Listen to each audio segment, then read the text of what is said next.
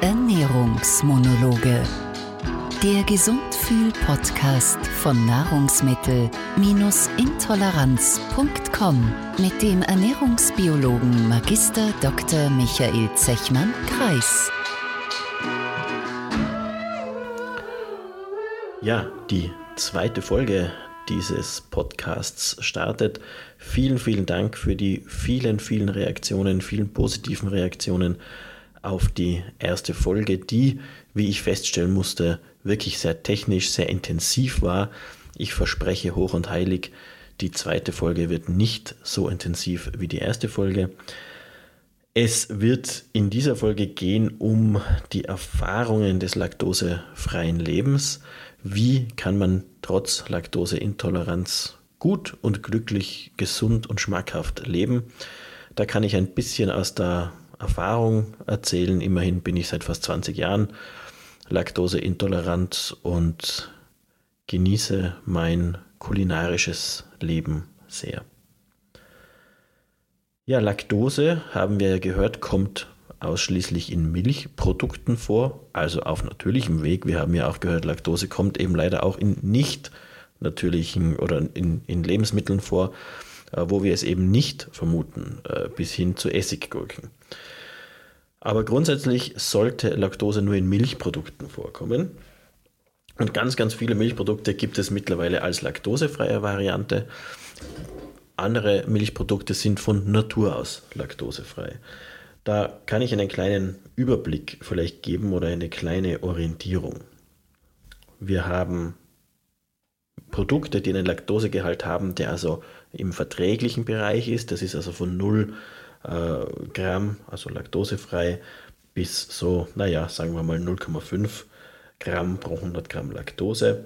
Das wäre zum Beispiel Camembert. Camembert finden wir zwischen 0 und 0,5 Gramm Laktosegehalt. Das ist meistens sehr, sehr gut verträglich. Ähnlich ist es bei anderen Schimmelkäsesorten. Blauschimmelkäse ist auch oft in diesem Bereich. Parmesan, Grana Padano, also diese Hartkäsesorten sind fast immer mit 0 Prozent oder 0 Gramm Laktose. Das heißt, die sind laktosefrei und damit sehr gut verträglich. Ricotta-Käse muss man ein bisschen aufpassen, da gibt es ganz unterschiedliche, aber es gibt sehr häufig Ricotta, der in diesem Bereich von 0,4, 0,5 Gramm Laktose ist und dadurch an sich sehr gut verträglich. Ebenso Feta-Käse. Feta-Käse kann laktosefrei sein auf natürlichem Wege, er kann aber auch nicht laktosefrei, sogar relativ stark laktosehaltig sein. Da muss man auf der Packung nachschauen. Das werden wir uns gleich mal anschauen, wie wir ähm, äh, können, ob Käse laktosefrei ist oder nicht. Andere Produkte, da wissen wir von vornherein, die sollte man tunlichst meiden. Die sind auf natürlichem Wege nicht laktosefrei. Zum Beispiel Schokolade. Milchschokolade immer Laktose drinnen, nicht so bei Bitterschokolade. Bitterschokolade ist meistens laktosefrei, auch hier kann man auf der Zutatenliste nachschauen, ob das denn so ist. Quark, in Österreich sagt man Topfen, ist nicht laktosefrei. Da haben wir zwischen 2,5 und 4 Gramm Laktose pro 100 Gramm. Genauso Sauerrahm ist auch mit ungefähr 3 Gramm Laktose pro 100 Gramm relativ laktosehältig, relativ stark laktosehältig.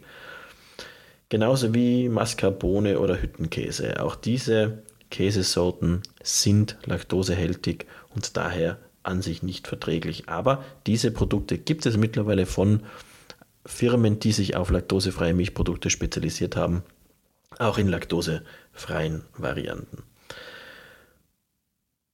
Warum schauen wir uns das überhaupt an? Also warum sagt man überhaupt, warum will ich denn wissen, wie viel Laktose da drinnen ist? Weil es auch um die Verzehrmenge geht.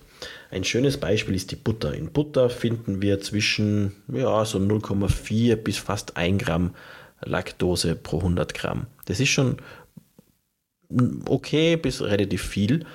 Und man könnte sagen, na gut, wenn ich äh, nur 2, 3 Gramm äh, Laktose vertrage und ab 2-3 Gramm Verzehrmenge Symptome bekomme, was relativ normal ist, dann wäre ja Butter eigentlich nicht gut verträglich. Aber man muss sich mal überlegen, wir reden hier von 0,5 bis 1 Gramm pro 100 Gramm Lebensmittel. Das heißt, ich müsste 200 bis 300 Gramm Butter zu mir nehmen. Das macht kein Mensch. Also niemand isst 300 Gramm Butter auf einen Sitz. Das heißt, es geht um die Verzehrmenge. Und das bisschen Butter, diese 3, 4 Gramm, die ich mir aufs Brot schmiere, da ist die Verzehrmenge der Laktose so gering, dass es also vollkommen unproblematisch ist. Wie findet man jetzt aber heraus, wie viel Laktose in einem Lebensmittel ist? Grundsätzlich gibt es mittlerweile, und wir leben jetzt einfach äh, schon in einer Zeit, wo das viele Hersteller machen, in einer Zeit, in der auf der Verpackung draufsteht, laktosefrei. Wenn das der Fall ist, können wir davon ausgehen, das Ding ist laktosefrei. Das ist natürlich super. Wenn das nicht draufsteht, dann müssen wir uns die Nährwerttabelle bzw. die Zutaten anschauen. In der Nährwerttabelle, da findet man immer eine Angabe, die heißt Kohlenhydrate. Und meistens steht direkt drunter noch eine Angabe davon Zucker. Wenn bei diesen Kohlenhydraten steht 0 Gramm oder kleiner 0,1 Gramm, dann ist dieses Lebensmittel laktosefrei. Wenn bei diesen Kohlenhydraten ein anderer Wert steht, aber bei davon Zucker 0 oder kleiner 0,1 Gramm, dann ist das Produkt laktosefrei. Denn ähm, Laktose ist ein Kohlenhydrat, ist ein Zucker. Das heißt, wenn diese Angabe kleiner gleich 0,1 ist, ist das Produkt ganz sicher laktosefrei. Muss ich mir gar nicht die Zutatenliste anschauen. Das heißt, in der Nährwerttabelle Kohlenhydrate 0 oder kleiner gleich 0,1 laktosefrei. Sollte das höher sein, aber davon Zucker 0 oder kleiner 0,1, dann auch laktosefrei. Warum ist das relevant? Es ist deshalb relevant, weil wir könnten natürlich auch auf der Zutatenliste nachschauen. Jetzt steht in der Zutatenliste aber nicht immer Laktose. Da können alle möglichen Begriffe stehen, unter denen sich Laktose versteckt. Das können sehr offensichtliche Sachen sein, wie zum Beispiel Butter, Buttermilchpulver oder Kondensmilch. Es kann auch was Lateinisches sein wie Laktosemonohydrat, aber da steht schon Laktose. Also da ist erkenntlich, da ist Laktose drinnen. Ein bisschen schwieriger wird es bei anderen Namen, wie zum Beispiel Milcherzeugnisse. Das kann alles Mögliche sein. Molke oder Sauermolke wird auch oft verwendet. Süßmolke steht auch da. Süßmolkenpulver. Vollmilchpulver, gut, da ist es wieder eher offensichtlich. Aber es gibt eben gewisse Begriffe. Kefirpulver, auch da könnte sich Laktose drin verstecken. Ähm, oder Kakaomasse bei Schokoladen. Unter Kakaomasse kann sich auch Laktose verstecken. Deshalb ist es wichtig, dass wir auf diese Nährwertangaben schauen, weil wir dann nicht auswendig lernen müssen, hinter welchen Begriffen versteckt sich Laktose. Wir haben aber einen Vorteil in der EU, dass wir eine Nährwertkennzeichnung haben. Verzeihung, eine Allergenkennzeichnung haben. Diese Allergenkennzeichnung, die hilft uns auf zwei Arten. Erstens, Laktose und andere Milchprodukte müssen eben hervorgehoben sein. Das heißt, wir haben einen Hinweis auf den Laktosegehalt. Und es gibt einen Satz, der uns auch helfen kann. Da steht dann manchmal, kann Spuren von Milchbestandteilen enthalten. Das ist für uns ein wichtiger Satz. Ich habe darauf in der letzten Folge auch schon hingewiesen, denn diese Angabe findet sich dann auf der Verpackung, wenn produktionsbedingt minimalste Spuren an Milch, Milchprodukten, Laktose, im Produkt sein kann. Aber diese minimalen Spuren sind so gering, dass sie für Allergiker relevant sein könnten, aber für Laktoseintolerante vollkommen irrelevant sind.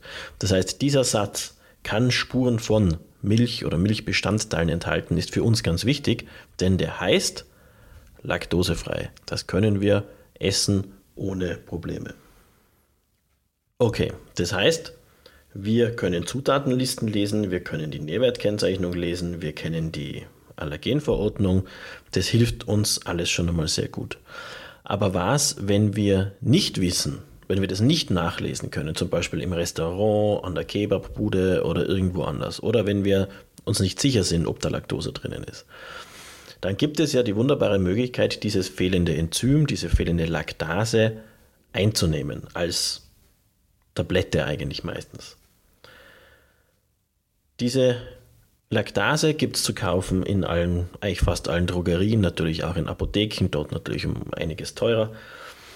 Und äh, diese, diese Laktase nimmt man einfach zum Essen ein. Wichtig ist, nach den ersten ein, zwei Bissen einfach diese Tabletten zu nehmen.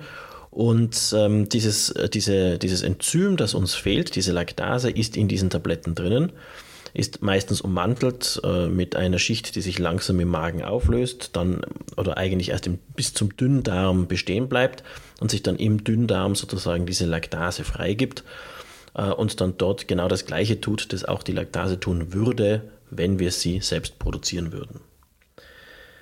Diese Tabletten ähm, haben eine Angabe, die nennt sich FCC. Das gibt sozusagen die Stärke an, wie stark diese Tabletten wirken. FCC ist eine Abkürzung und steht für Food Chemical Codex. Ist also Englisch und im Endeffekt ist das ein Maß für die Reinheit von lebensmittelchemischen Substanzen. Das ist eine Einheit, die wurde irgendwann Mitte der, ja, oder so, ja, Mitte des 20. Jahrhunderts, so um 1950, in den USA entwickelt. Wir müssen gar nicht ins Detail gehen. Ich spreche jetzt einfach mal aus meiner Erfahrung. Ähm, ich nehme zu jeder Mahlzeit einfach auf gut Glück so zwischen 12.000 und 20.000 FCC. Das ist sicher überdosiert, aber man kann bei diesen Tabletten eigentlich nicht, nichts falsch machen mit einer Überdosierung. Man kann nur was falsch machen mit einer Unterdosierung. Das heißt, wenn ich zu wenig Laktase nehme, kann ich Probleme bekommen. Wenn ich zu viel nehme, nicht okay. Sinnvoll sind in etwa diese Bereiche. Äh, wenn ich jetzt 200.000 FCC nehme, ist das vollkommen übertrieben und schadet zwar nicht meiner Gesundheit, aber ganz, ganz sicher meiner Geldtasche. Diese Produkte, diese Laktase-Produkte, das muss man auch erwähnen, sind ähm, ein bisschen, ein bisschen, naja, sagen wir, sie, sie halten eine gewisse Zeit, aber sie halten nicht ewig. Also man sollte sich nicht zu über das Verfallsdatum hinweg aufbewahren. Und man sollte sie nicht im Urlaub im heißen Auto liegen lassen, denn so ab 50, 60 Grad Celsius beginnt sich dieses Enzym zu deaktivieren. Das heißt, die Tablette funktioniert dann nicht mehr. Aber unter normalen Bedingungen äh, in der Schublade aufbewahrt oder in der Hosentasche mitgenommen, ist das kein Problem. Diese Dinger halten eigentlich sehr, sehr gut. Ein ganz anderer Trick beim zum Beispiel Essen gehen um an laktosefreies Essen zu kommen, ist die vegane Ernährung. Äh, vegan heißt ja ohne jegliche tierische Produkte und nachdem ja die Laktose, wie wir gehört haben, ausschließlich in der Milch von Säugetieren vorkommt, findet sich natürlich Laktose nicht in veganer Ernährung.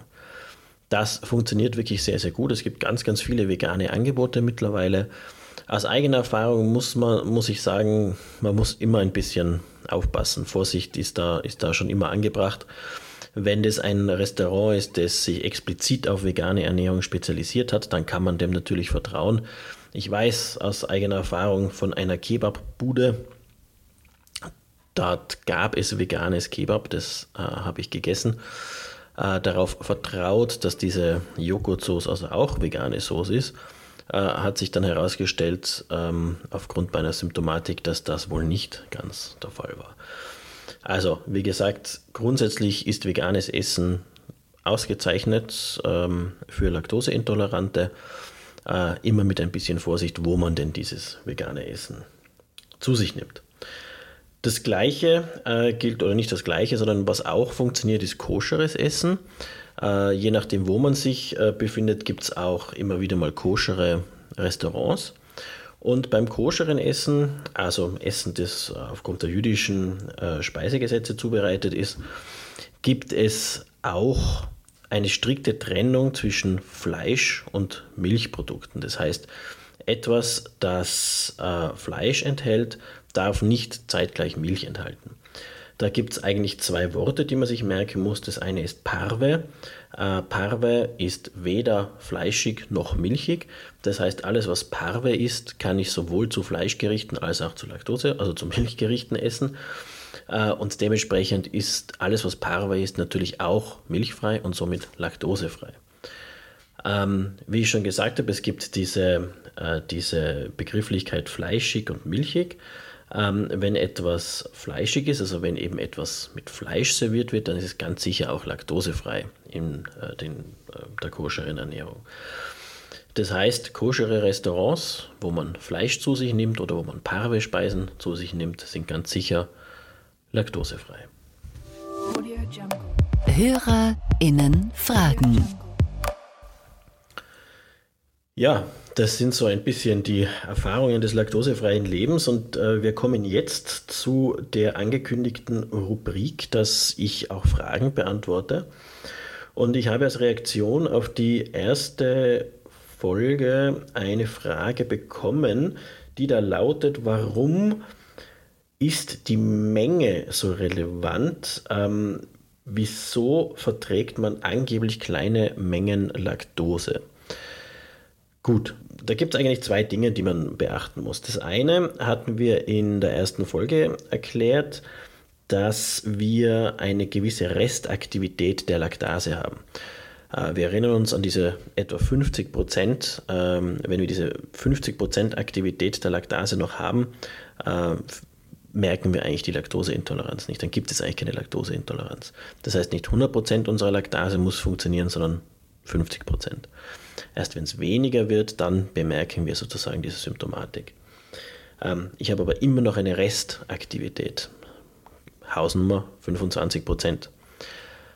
Diese 25 Prozent reichen natürlich aus, um eine gewisse Menge an Laktose zu verdauen. Wir haben bei der in Mitteleuropa vorherrschenden Laktoseintoleranz eigentlich nie eine Restaktivität von null. Da gibt es immer eine Restaktivität. Und dadurch werden auf jeden Fall kleine Mengen vertragen, weil unser Körper auf jeden Fall minimale Mengen Laktase produziert. Das zweite, selbst wenn, nehmen wir an, es sei eine Restaktivität von null, selbst dann machen kleinere äh, Mengen Laktose nicht wirklich etwas aus. Warum? Da müssen wir uns überlegen, wie entstehen denn diese Symptome. Wir haben ja die Laktase, die über den Magen, über den Dünndarm in den Dickdarm gelangt und dann dort von Bakterien verstoffwechselt wird. Daraus entstehen Gase, daraus äh, entstehen äh, kurzkettige Fettsäuren und äh, die Gase machen Probleme, die Fettsäuren ändern den osmotischen Druck. Da brauche ich natürlich eine gewisse Menge, um überhaupt ähm, eine, eine relevante Menge dann an Gas zum Beispiel zu erzeugen. Ich kann ehrlich gesagt kenne ich nicht den exakten Umrechnungsfaktor, wie viel Liter Gas aus einem Gramm Laktose entstehen. Ähm, das wäre tatsächlich mal interessant herauszufinden. Aber die Menge, die eben zum Beispiel in der Pille oder in kleineren Medikamenten vorkommt, diese Menge an Laktose ist nicht ausreichend, um solche Volumina zu erzeugen, um Symptome zu erzeugen. Das heißt, geringe Mengen an Laktose sind ganz, ganz sicher nicht relevant für die Laktoseintoleranz. Natürlich gibt es immer wieder Menschen, die sagen, für mich reichen 0,2 Gramm und ich bekomme Probleme. Auch wenn ich jetzt Gefahr laufe, mich unbeliebt zu machen, dann mag das, was wir unter der Psychosomatik gehört haben, ein bisschen eine Rolle spielen. Rein physiologisch muss man sagen, das ist eigentlich nicht wirklich möglich. Das ist physikalisch, chemisch eigentlich nicht möglich. Zum einen, es gibt eine Restaktivität und selbst wenn es diese nicht gäbe, braucht man eine gewisse Menge, um so viel von den Bakterien umsetzen zu lassen, damit eine Symptomatik entsteht. Eine andere Frage, die ich bekommen habe, war oder ist, ähm, da schreibt jemand, ich lese da gerade kurz, ähm, dass nach dem Verzehr von Milchprodukten als Symptome hauptsächlich Nasenrinnen und Kopfschmerzen auftreten und das relativ schnell, wie ich hier lese. und äh, ob das nicht auch typische Symptome der Laktoseintoleranz sind. Da muss man ein klares Nein sagen. Das sind nicht typische Symptome der Laktoseintoleranz. Einfach deshalb, weil wir ja gehört haben, wie, ich habe es jetzt gerade auch vorhin noch einmal erwähnt, wie diese Symptomatik entsteht eben über die Bakterien im Dickdarm. Erstens, bis die Laktose bei diesen Bakterien ankommt, vergeht eine gewisse Zeit. Das geht also nicht innerhalb von Minuten, äh, sondern das dauert, ja, so Viertelstunde, 20 Minuten muss man auf jeden Fall rechnen. Wenn man vorher viel gegessen hat, kann es auch länger dauern. Das heißt, erst dann können Symptome eigentlich erst anfangen. Ähm, das Zweite ist, dass wir natürlich mit einer Symptomatik zu tun haben, die eben aufgrund dieser Gase zum Beispiel entsteht oder aufgrund äh, dieser, osmotischen Geschichte. Aber ein Nasenrinnen hat eigentlich keinen ursächlichen Zusammenhang äh, mit der Einnahme von Laktose. Das heißt, nein, diese Frage muss man verneinen, also diese Antwort muss man klar sagen, nein, das sind keine typischen Symptome der Laktoseintoleranz. Äh, wenn man ein Ernährungstagebuch führt und diese Symptomatik immer wieder hat, dann wird der behandelnde Arzt, die behandelnde Ärztin vermutlich weitere Tests machen, um vielleicht eine Allergie äh, auszuschließen äh, oder zum Beispiel auch eine Histaminintoleranz ähm, auszuschließen. Ja, und eine andere Frage, die ich sehr interessant finde, ist, ähm, da schreibt eine Hörerin, sie also ich hätte eben gesagt, dass Alkoholismus ähm, die sekundäre Laktoseintoleranz auslösen kann. Das ist richtig. Ähm, und ob das, was heißt Alkoholismus, möchte sie wissen. Also äh, heißt das, dass wenn ich eine Nacht durchgezecht habe und am nächsten Tag dann Durchfall habe, äh, weil ich Milchprodukte gegessen habe, ob das dann daran liegt, äh, oder ob wir hier von etwas anderem sprechen. Also da bin ich vielleicht missverstanden worden.